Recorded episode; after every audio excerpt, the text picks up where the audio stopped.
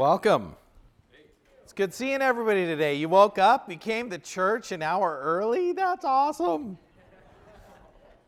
Um, it is so good to see you. Today, we're going to be going through an amazing passage. Um, I guess, in one sense, is there one that isn't? But um, I especially love this passage. I think it's uh, really encouraging. It's actually a very popular passage. How many of you have heard somebody say, hey, don't judge? That's our passage this morning. It's popular. Um, everybody uses it, especially unbelievers who don't know the Bible, who don't actually understand the context. They're the ones who use don't judge the most. But actually, it is one of the most significant passages, one of the most important passages for us as believers to think about, to understand, and to apply correctly. Um, you know, if we don't get this right, um, it's Satan's intention always to get us off track. He wants us to get off track to the right or to the left. He never wants us to be right where God wants us. And for the church to function correctly, this is an issue that we really do have to understand well. So we're about to dive into that, but just I was just thinking about the Sermon on the Mount. What an amazing sermon Jesus preached. It has such incredible variety. I mean, it, it, explains to us how Christians should think about the world. You've probably heard about do you have a Christian worldview? It's just the way that a, a Christian thinks about life. And Jesus lays that out for us in the Sermon on the Mount. One of the things that I love is that it's just a bunch of specific details about loving God and loving other people. And there's these themes that work throughout the whole sermon, but it touches on every part of the way a Christian would live life. Now, you'll remember um, when we think about loving God and loving others, this person comes to Jesus and says, What's the greatest commandment? And uh, a lot of people think in the Old Testament God was mean and harsh and angry, and, and in the New Testament, oh, he's loving. But when Jesus summarizes the teaching of the Old Testament, he says it boils down to two things loving God and loving other people. And I want to just show you those verses in the Old Testament. Deuteronomy 6 5, you shall love the Lord your God with all your heart, with all your soul, and with all your might. You're supposed to take everything about yourself, every ability, everything about you, and you're supposed to love God fully. And then it goes on in Leviticus 19:18 it says you shall not take vengeance or bear a grudge against the sons of your own people. So he's talking about the Jewish nation and how they treat their family members. But you shall love your neighbor as yourself I am the Lord. I mean, God is just saying, This is who I am. You are to love your neighbor as yourself. And some people would say, Yeah, well, Jews were only supposed to love other Jews. In the Old Testament, in the New Testament, we love everyone. Um, actually, not true. Um, Leviticus 19:34. You shall treat the stranger who sojourns with you as the native among you. You shall love him as yourself for you are strangers in the land of Egypt. I am the Lord your God. Um, we're to love God with everything we are. People are made in God's image, and we're supposed to love other people with a love that we have for God. In fact, your reverence for God is expressed in how you treat people. And what we're going to see today in this passage is something that is the, the, teaching in this passage is so important, so critical, and it is so easy. We just have this natural propensity to get off track in how we think. But this is a critical issue. So I'm going to do something. I'm going to read a long passage right now and it's a passage about the Pharisees. One of the great things you can do as a Christian is just read through the Gospels and just notice what the Pharisees are like and then try to avoid that. Um, so, Luke chapter 6, 7, Luke chapter 7, verse 36. And I'm not going to go through 8 1, I'm just going to go to the end of chapter 7. And I think this is a perfect expression of the kind of thing that happens in churches all over the place. And if you think honestly and if you think clearly about yourself, it has happened to you. I know it's happened to me. So let's read this. One of the Pharisees asked Jesus to eat with him. And he went into the Pharisee's house and he reclined at the table. And behold, a woman of the city who was a sinner. When she learned that he was reclining at the table in the Pharisee's house, brought an alabaster flask of ointment. And standing behind him at his feet, weeping, she began to wet his feet with her tears and wiped them with the hair of her head and kissed his feet and anointed them with ointment. So here's the sinner, and when you think about what the Pharisees were like, and when you think about the attitude that's about to be displayed, this lady walks into that environment, and I'm sure she's felt that she understands what this environment's going to be like, but she loves Jesus, and she shows up, and she's crying, and she's washing his feet with her tears and her hair.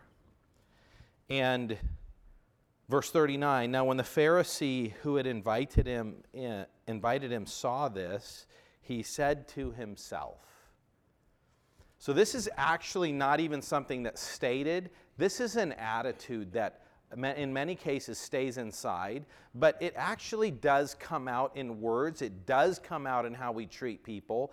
But the biggest issue, the place to fight this battle, is not just to control our mouth is to control what happens in our heart, is to control what happens in our attitude, to evaluate that, to think about that. And so he's saying this to himself, he's thinking to himself.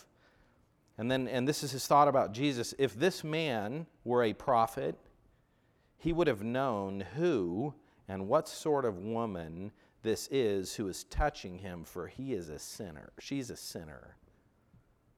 So he's looking down on her. He's saying, Jesus, you if you knew that this woman was a sinner, you'd be disgusted. Uh, you wouldn't want her doing this. You would have disdain for her the way I have disdain for her. Verse 40. And so Jesus, you know, ha- have you ever walked into a room? Like, I, I, I think about how Jesus, when he took on humanity, he lived in submission to God. He didn't make use of his deity. He relinquished none of it, but he didn't make use of his deity in living life um, to kind of solve his problems and those, those types of things. And so, in this situation, have you ever been in a room, have you ever been around people, and you could just tell that somebody's looking down on someone else? You could see the, the pridefulness, the smug attitude. Like, I wonder if this was God uh, if this was Jesus' omniscience or if this was something that he just sensed in a room. He's looking at this guy, he can see the expression on his face. Have you ever walked into a room and you could just sense people's disdain for you? Have you ever sensed that? I, I sensed that one time. Um, uh, I, I went to a restaurant and I was hanging out with a bunch of friends, and, and these friends had come out of a homosexual lifestyle and they all went to my church, the church that I was at. It's a church I went to when I was a new Christian. And so you have all these people who had been living that kind of lifestyle, who had become believers. They'd repented, they'd turned away from it, and we were all together ordering pizza. And w- when it was my turn to order pizza, I-, I got up to the line to order the pizza, and as I'm ordering this, the, the person, the cashier checking me out, looked at me with such incredible disgust and just hatred. It was, it was kind of a weird thing I'd actually, I don't think I'd ever experienced that before. And I was just, he didn't say anything, but it was just like, it was almost like he could throw up looking at me. And I just thought, man, this is odd. Like, I wonder what that is. It seems like this guy has this intense hatred for me. And then as I turn around and I look at the table, I realize, oh, he thinks I'm gay. And just looking at the table, I kind of had that sense. You know, you could kind of tell the lifestyle that these men had come out of. And I just thought to myself, how tragic if anybody ever shows up in church and is treated that way, is looked at that way. And I wonder how often that kind of thing happens. But it says in verse 40 Jesus answering said to him, Simon, I have something to say to you. And he answered, Say it, teacher. He says, A certain money lender had two debtors. One owed 500 denarii and another 50. When they could not repay, he canceled the debt of both. Now, which of them will love him more? And Simon answered, The one, I suppose, for whom he canceled the larger debt. And he said to him, You've judged rightly. And then turning toward the woman, he said to Simon, Do you see this woman? I entered your house. You gave me no water for my feet. She has wet my feet with her tears and wiped them with her hair. You gave me no kisses, but from the time I came in, she has not ceased to kiss my feet. You did not anoint my head with oil, but she has anointed my feet with ointment. Therefore, I tell you, her sins, which are many, are forgiven. Did Jesus, was he in any way un- unaware of the type of sinful life that this lady had? Was, was he unaware of who she was? No. But he loved her. And when she showed up and she did that, and he, he tells her that her sins are forgiven, and it says, For she loved much. What is it that you and I are, what's the most significant spiritual thing in our life is that we love God? And I think that the big problem comes when we don't think we're sinners, we don't think we're that bad. One of the things I'm going to tell you today is that some sins are worse than others, some people are worse sinner than others, and you're the worst sinners. You know, that's what our passage is going to say. We'll get there. I don't want to get ahead of myself but you're bad. You're worse than you think you are.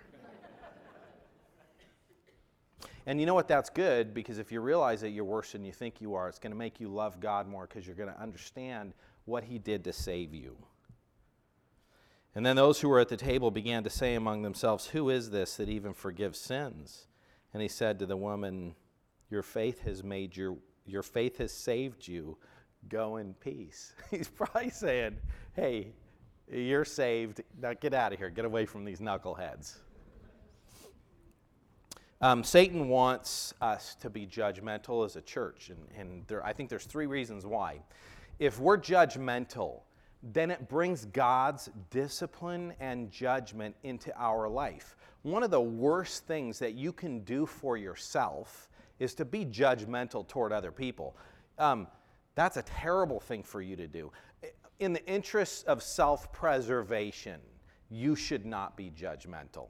Like, th- there's not a, actually a way to say that um, strongly enough. This is a big deal. The second reason why this is so bad is because it harms our brothers and sisters in Christ, people that God died for, people that Jesus died for, that Jesus loves. When we're judgmental, it hurts them people we're supposed to be building up and encouraging and helping. And a lot of times we're judgmental when people fall into sin or when people do things they shouldn't do. What's the solution to that? It's to run to God, right? And when we're judgmental, we misrepresent God to fellow believers, but we, we misrepresent God to an unbelieving world. Sinners are supposed to run to Jesus. That's one of the things that you see in his ministry. The people who hated him and who were trying to get away from him were the Pharisees. The people running to him and wanting to be around him were the sinners. You know, Jesus is the solution to people's sin problem, and we're supposed to, you know, a sinner should like you. They should want to come hang out with you. They should want to come talk to you um, because you love them and they can tell that you love them um, we had a we had a neighbor, and um, she was it was a lady married to another lady, and um, when we first started getting to know each other, she found out I was a pastor, and she started, oh, okay, I don't want to be around this person, and you could just tell she didn't like me, didn't want to be around me, or Michelle because she got lumped in with me. And um, the more we hung out, then she thought, oh, they're those they're those Christians that are different because they don't think that certain kinds of things are sinful. So then she was friendly. Okay, we're all good. And then she found out that we actually do believe everything that the Bible says, everything. And she didn't know what to do with that because people who hold faithfully to Scripture are supposed to be hateful. That's how the world def- defines us. We're supposed to represent God correctly. So this morning we're going to be looking at Matthew 7 1. That was a big introduction, bigger than usual. Let's jump in here before we run out of time. Matthew chapter 7, verse 1, we're going to see three important things that godly love is not judgmental. Um, we're going to see, secondly, that godly love does seek to rescue people who are trapped in sin. And godly love is generous toward people, it's benevolent, it's loving and merciful. So let's look at the, the first point godly love is not judgmental. Matthew 7 1 says, Judge not that you be not judged. Like, that is a statement that should get our attention because there is one God, one judge, and it is God. And the Bible tells us actually that it is a terrifying thing to fall into the hands of the living God. When Isaiah goes into the throne room of God, he's undone because he's sinful. When John, who was Jesus' buddy on earth, sees him in Revelation, he falls down like he's dead. There's, there is a terrifying element of the nature of God, His holiness, how powerful He is, how He hates sin. Um, that's, that's a terrifying thing. And one of the, that's actually one of the big problems with not reading the Old Testament is we forget that God is loving and He's gracious and He's merciful, but He's a judge. And so um, in the days before the flood, um, the world was wicked all the time and full of violence, so he drowned everyone in the flood. A lot of people are like, man, I want to tell my kids the story of God drowning everybody in the, in the, uh, you know, in the flood. But you know what? Actually, it's one of the most important things for kids to understand. You don't mess with God. He's gracious, He's loving, He's patient, but He wipes people out. How about Sodom and Gomorrah? He goes down there and he hangs out in Sodom and Gomorrah and he drags Lot's family out, including Lot and his wife. And then he just rains down fire and burns up the entire city. And by the way, he told Lot and his family, don't turn around and look, run for the hills. And Lot's wife is like, ah, you know, God's not that serious about obedience. She turns around, looks at the city, and she's killed. And, and one of the big problems in our Christian culture is we lose the sense of reverence for a holy God. And that reverence is supposed to feed into how we treat other people. So judge not. This is, uh, he's telling them to stop an action that they've already started. Um, and here's something for us to keep in mind God takes personally, this is Matthew 25, talking about a judgment where Jesus is going to be judging. And in this long passage, twice, he says, The way you treat other people is how you treated me. You can read that. And he goes on and he says, Why do you see, like in this passage, judge not that you be not judged? For with the judgment you pronounce, you will be judged. Man, we ought to be merciful and gracious and forgiving because we need it. And then it says, with the same measure you use, it will be measured to you. Verse 3 Why do you see the speck that is in your brother's eye, but don't notice the log that is in your own eye? So, why do you see? The emphasis of that phrase is that they these disciples these people jesus was talking to they didn't just judge they were judgmental. It was like this it was this common thing in their life. And, and i just think that as believers we struggle with being judgmental. Um, that's something that's so easy that pops into our mind and we think about those things. Why do you see the speck that's in your brother's eye and don't notice the log that is in your own eye? Or how can you say to your brother, Let me take the speck out of your eye when there's a log in your own eye? So, what that's saying is a speck, that's a little sin. A log, that's a really big sin. And in this story, who has the little sin? It's other people. And who has the big sin? It's us. But you know what? It never feels that way. I mean, what, what, isn't it easy to look at other people and just go, yeah, they're worse than me? I, I don't do that. And so it's so much easier to look down on other people when the, really the issue is that your, your sin against God is worse than anything anybody could ever do to you because any sin that you sin against God is infinite because He's infinitely holy. He deserves worship and honor. So any tiny thing you do to God is much worse than the worst possible sin that could be done to another person. Except let's roll that around, and if you sin against another person, you are also sinning against God, so then you're even in trouble for that. Um, we're responsible for ourselves. We're not responsible for other people, we're responsible for ourselves. That makes our sin a much bigger deal. You know your motivation. When we look at other people, we only see what's on the outside. Like, think about this if people could read your mind, wouldn't that be kind of be terrible? If people knew everything that you ever did, including in secret, like what, what you see in another person is minor compared to what's really in any person's life.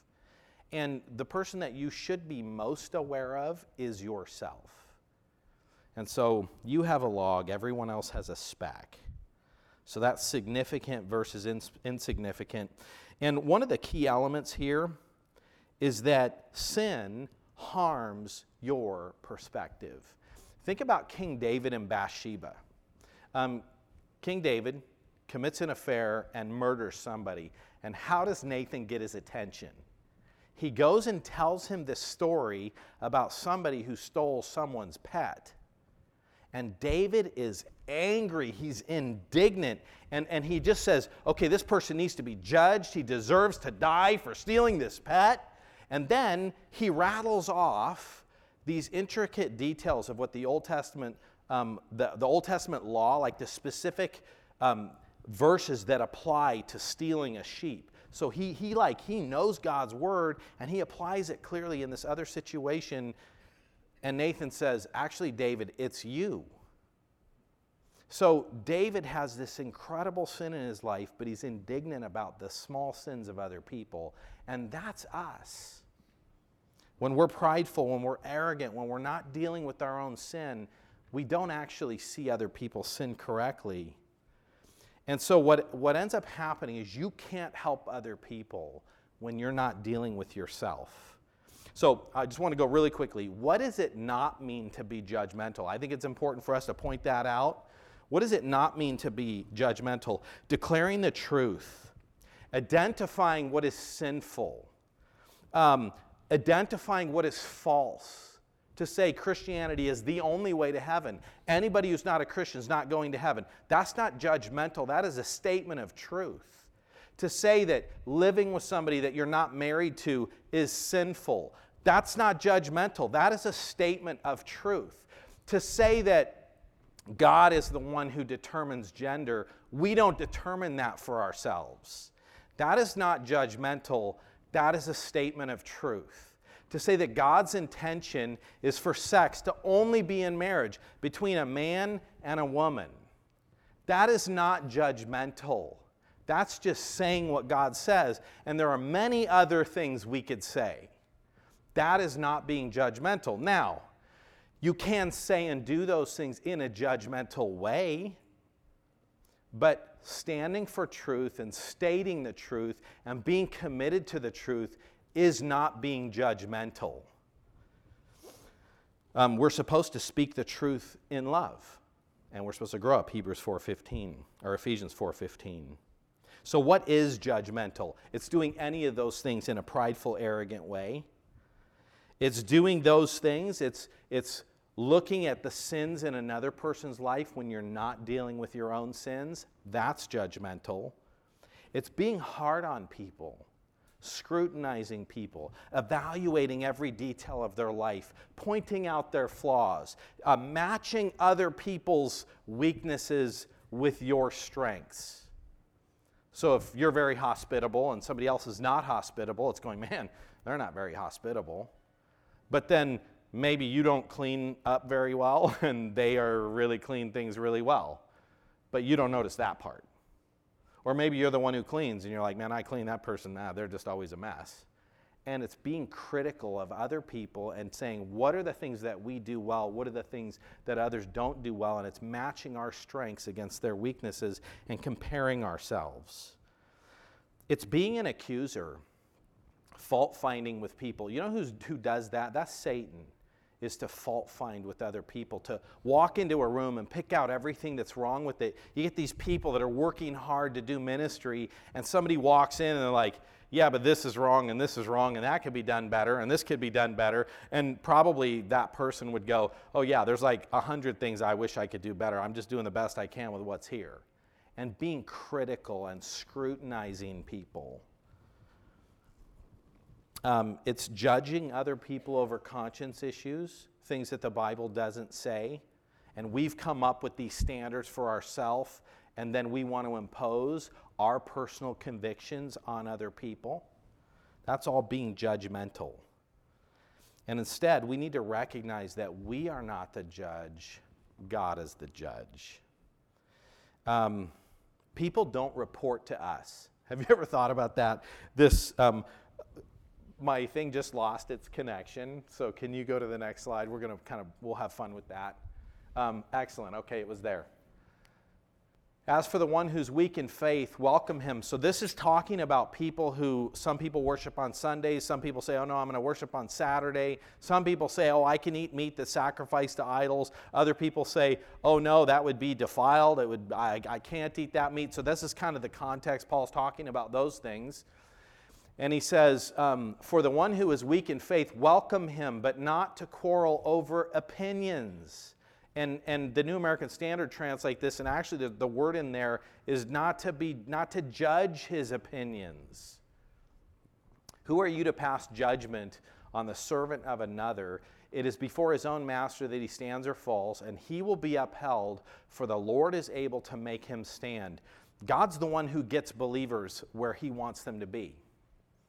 Why do you pass judgment on your brother or you, why do you despise your brother? Because that's the judgment and the despising. Have you ever just thought, man, I, I love church if it wasn't for the people? Like that's a kind of a fun joke, but actually, behind that is a judgmental attitude. I've said that. We've all said that. I'm not, I'm not picking on anybody who said that. If, if you said that to me, I don't have you in mind. I don't even know who you are, but um, I can't remember that stuff. God's blessed me with a forgetfulness in some ways. But it's despising people. Or why do you despise your brother? For we will all stand before the judgment seat of God. So then each of us will give an account of himself to God. So these are things that we need to pay attention to. You need to remember last week we talked about don't feel anxious because of how much God loves you. Remember that? Isn't that encouraging to know how much God loves us? We need to think about this. As much as God loves you, He loves that other person too. And so when you treat that person poorly, how does God feel? What is He thinking about you when you are attacking somebody that He loves just as much as He loves you? Okay, we'll move on to point number two. Um, Godly love does seek to rescue other people. See, this is the other thing about being judgmental. Sometimes people think, oh, this, this means everybody mind your own business, have nothing to do with anybody, don't help or encourage. Look at what it says in verse 5 You hypocrite, first take the log out of your own eye, and then you will see clearly to take the speck out of your brother's eye. It's not that you don't help, it's that you deal with yourself first so that you can help. And then it goes on, it says, Don't give dogs what is holy, and don't throw your pearls before the swine, lest they trample them underfoot and attack you. That's kind of a confusing verse. So let's try to get through that pretty quick. So we are called to speak into the lives of other people. We're supposed to be encouraging, training, teaching, helping. And so we are to speak to other people, but first we deal with ourselves because if you don't deal with yourself, you can't help another person. Because number one, you're not going to treat them in a merciful way, a gracious way, a kind way. Because when you go to somebody else and you're just like, okay, man, I got like 50 things wrong with me. I do see one thing wrong with you, and you kind of do need some help with that, and I think I can help you. But you just have in mind man, my problems are so much worse than this person. I love them. I want to encourage them. I want to help them. It changes the attitude that you have. The other thing is, you can't help other people overcome sins that you haven't overcome. So, if you're a dad and you're blowing it on the internet, how are you going to help your kids deal with that issue in their life? If you're prideful and judgmental toward other people, how are you going to help them deal with that issue in their life? We deal with ourselves first, we get our own struggles under control, and then we can step into a life of another person and humbly say, Hey, you're struggling with this. I used to struggle with that too. I'm not better than you, but here's what I did to overcome that. And we can help them walk down the path that we've already walked down. And so we need to be people that are dealing with ourselves first so that we do things in a humble, encouraging, gracious way. So in this passage, that whole dogs and pigs thing, so the dogs and pigs, those are wicked people, they're fools. Um, Proverbs says, Don't re- reprove a scoffer or he'll hate you. Reprove a wise man and he'll love you. And so there are sometimes we just need to recognize that you can't force anybody to change. You can't make people change. We step into people's life, we pray for them, we encourage them, we try to help them, but you can't make someone else change. And so sometimes people refuse to listen, they don't want to hear. Uh, there have been times in my life that I'm really trying to help some people that are close to me that I really love, and they just don't want to hear it. And so I just stop talking and I start praying for them. Sometimes I they really want something and you go to them and you say, "Look, if you approach this this way, that's not going to happen for you." And you're trying to give them advice and like, "Ah, you don't know what you're talking about. Don't tell me what to do. I'm going to do my own thing." So I just take a step back and start praying for them. And then when it all falls apart and they don't get what they wanted, sometimes they're a little easier. They listen better then. So we can't control other people, we can't force other people. And, and this principle of our involvement, it is applied differently in different relationships. The closer you are to somebody, the more you love somebody, the more responsibility you have for somebody, the more responsibility you have to speak into their life. I don't walk up to strangers in, in the grocery store and talk to them about how they're talking to their spouse. But if I had a really close friend and I saw something that seemed like it was not the way it should be, I may, in a gracious, humble way, talk to them. If you're a parent, um, getting involved in your kids' lives, that is your responsibility to, to figure out how to help your kids. Um, there are two kinds of people in prison people that are abused and people who receive no discipline. Those are the people that grow up to be in prison. You know, parenting, it's so bizarre nowadays. Um, people have like a three year old and they bring him to church and they'll say, Do you want to go to Sunday school? You know, it's like a three year old. Three year olds don't make choices for their life. You tell your three year old you're going to go to Sunday school and you help them figure out how to work it out. We don't ask three year olds for direction. But the way that people parent nowadays, um, it's challenging because a lot of times people didn't grow up in a home where they were parented. They haven't learned. So, was I just judgmental? Maybe. Um, you can't help other people until you've dealt with yourself. We can't force other people to change. And one of the things we need to think about is in this whole thing is this that godly love is generous and merciful. Godly love is generous and merciful. This passage is kind of odd because it's talking about don't, don't be judgmental, and then there's a section on prayer, and then verse 12 says, treat other people the way you want to be treated. It's kind of like, oh, wow, kind of out of nowhere, Jesus just throws this thing in on prayer. And, and this passage, these next few verses we're going to read, it is about prayer. Like there are some things about prayer we can learn from this, but this is actually not about prayer. This is just God saying, hey, think about your relationship with me, I'm good. Um, that's, the, that's how this is used, that God is good and God expects us to treat other people the way he treats us. And he just says, I'm good.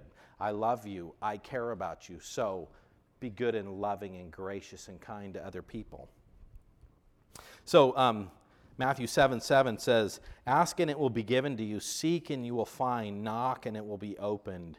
For everyone who asks receives, and the one who seeks finds, and the one who knocks, to the one who knocks it will be opened. So, everything we have, when we go to God, He loves us, He cares about us, He listens to us. He's not rejecting us, God is not hard on us. God loves us. And He's just saying, Look how benevolent I am. Look how good I am. Look how much I care for you. And then it goes on, and He makes this comparison. And He says, Which one of you, if his son asks him for bread, will give him a stone? Or if he asks for a fish, will he give him a serpent? If you then, who are evil, know how to give good gifts to your children, how much more will your Father who is in heaven? give good things to those who ask him. The whole point of that is just to say, God is so good. He's so much better than you are. God is good. And when it comes to prayer, that's not an unqualified promise that whatever you ask for, you'll get. Psalm 66 18 says, If I regard iniquity in my heart, the Lord will not hear me. James 1 5 says, When I ask in faith, if you, if you ask in, if, when you ask, you must ask in faith without doubting. Um, 1 John 5:14 says that you need to pray according to God's will. Like these are all things, but Jesus' point here is that God is good. Now I want to just throw something out there. You know, Romans 8, one of my favorite passages about the Holy Spirit, it says that the Holy Spirit intercedes for us when we don't know how to pray as we should. Did you know that? So think about this. Oh Lord, please give me a new car. I really want a new car. And the Holy Spirit goes, um, Lord, don't give him the car. Because that wouldn't be good for him. Like, think about that. The Holy Spirit is praying for you, turning all your bad prayers around. So, when you pray according to God's will, then God's going to hear that, but your, your prayers get intercepted by the Holy Spirit. That's kind of cool. You know, it's interesting this whole thing of seek in this whole prayer passage. Um, what did it say a few verses earlier that we're supposed to seek? God's kingdom and God's righteousness. That's what we're supposed to be about. So, this is just saying that God is good. And by the way, that is the foundation for your prayer life, knowing that you love God and God loves you. That's the foundation. But this is about saying God's good. Think about how good He is to you. Is that how you are to other people? Do you represent God in the life of the people around you? And then this is one of the things I love about Jesus in his teaching. Because he gives us a, a, sentence, he gives us a phrase that helps us manage our relationships. You know, sometimes when, when somebody's struggling in sin and they need encouragement and you need to come alongside them, and sometimes people need hard words. Like I, I think about just in parenting, there's times I've had to address my kids firmly and strongly and look at them and at times saying, You will not do this. And my kids know that when I say you will not do this, they know I'm serious. And the things I've done in their life from the time they were in like third or fourth grade to let them know when I tell you something, you better pay attention. Um, that's not being harsh, it's not being unloving. And sometimes we have brothers and sisters in Christ who are struggling, and we are not their judge. But sometimes people need someone to come alongside and care for them and love them and speak into their life. And sometimes we do and say things to people that they don't like. And maybe they'll be mad at us. But those are things that we do and say when we really love people. And Jesus helps us figure out how do you know when to not do something, when to not say something? How do you know when your attitude is wrong versus when your attitude is right?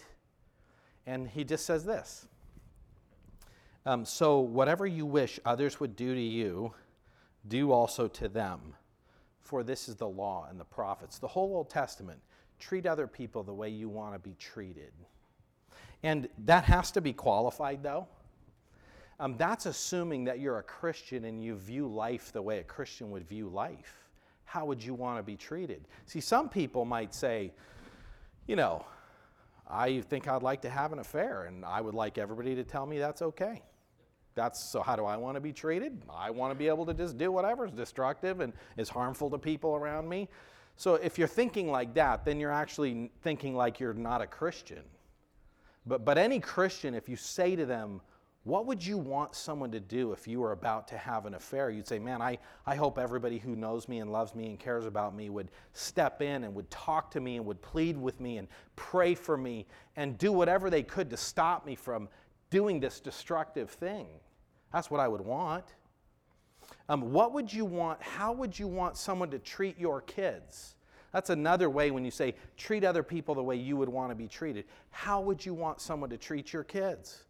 if my kids were struggling in sin, and, and this, this has happened with people in my life when my dad was an unbeliever and things like that, I would pray, I hope they bump into a believer that will talk to them, that will encourage them.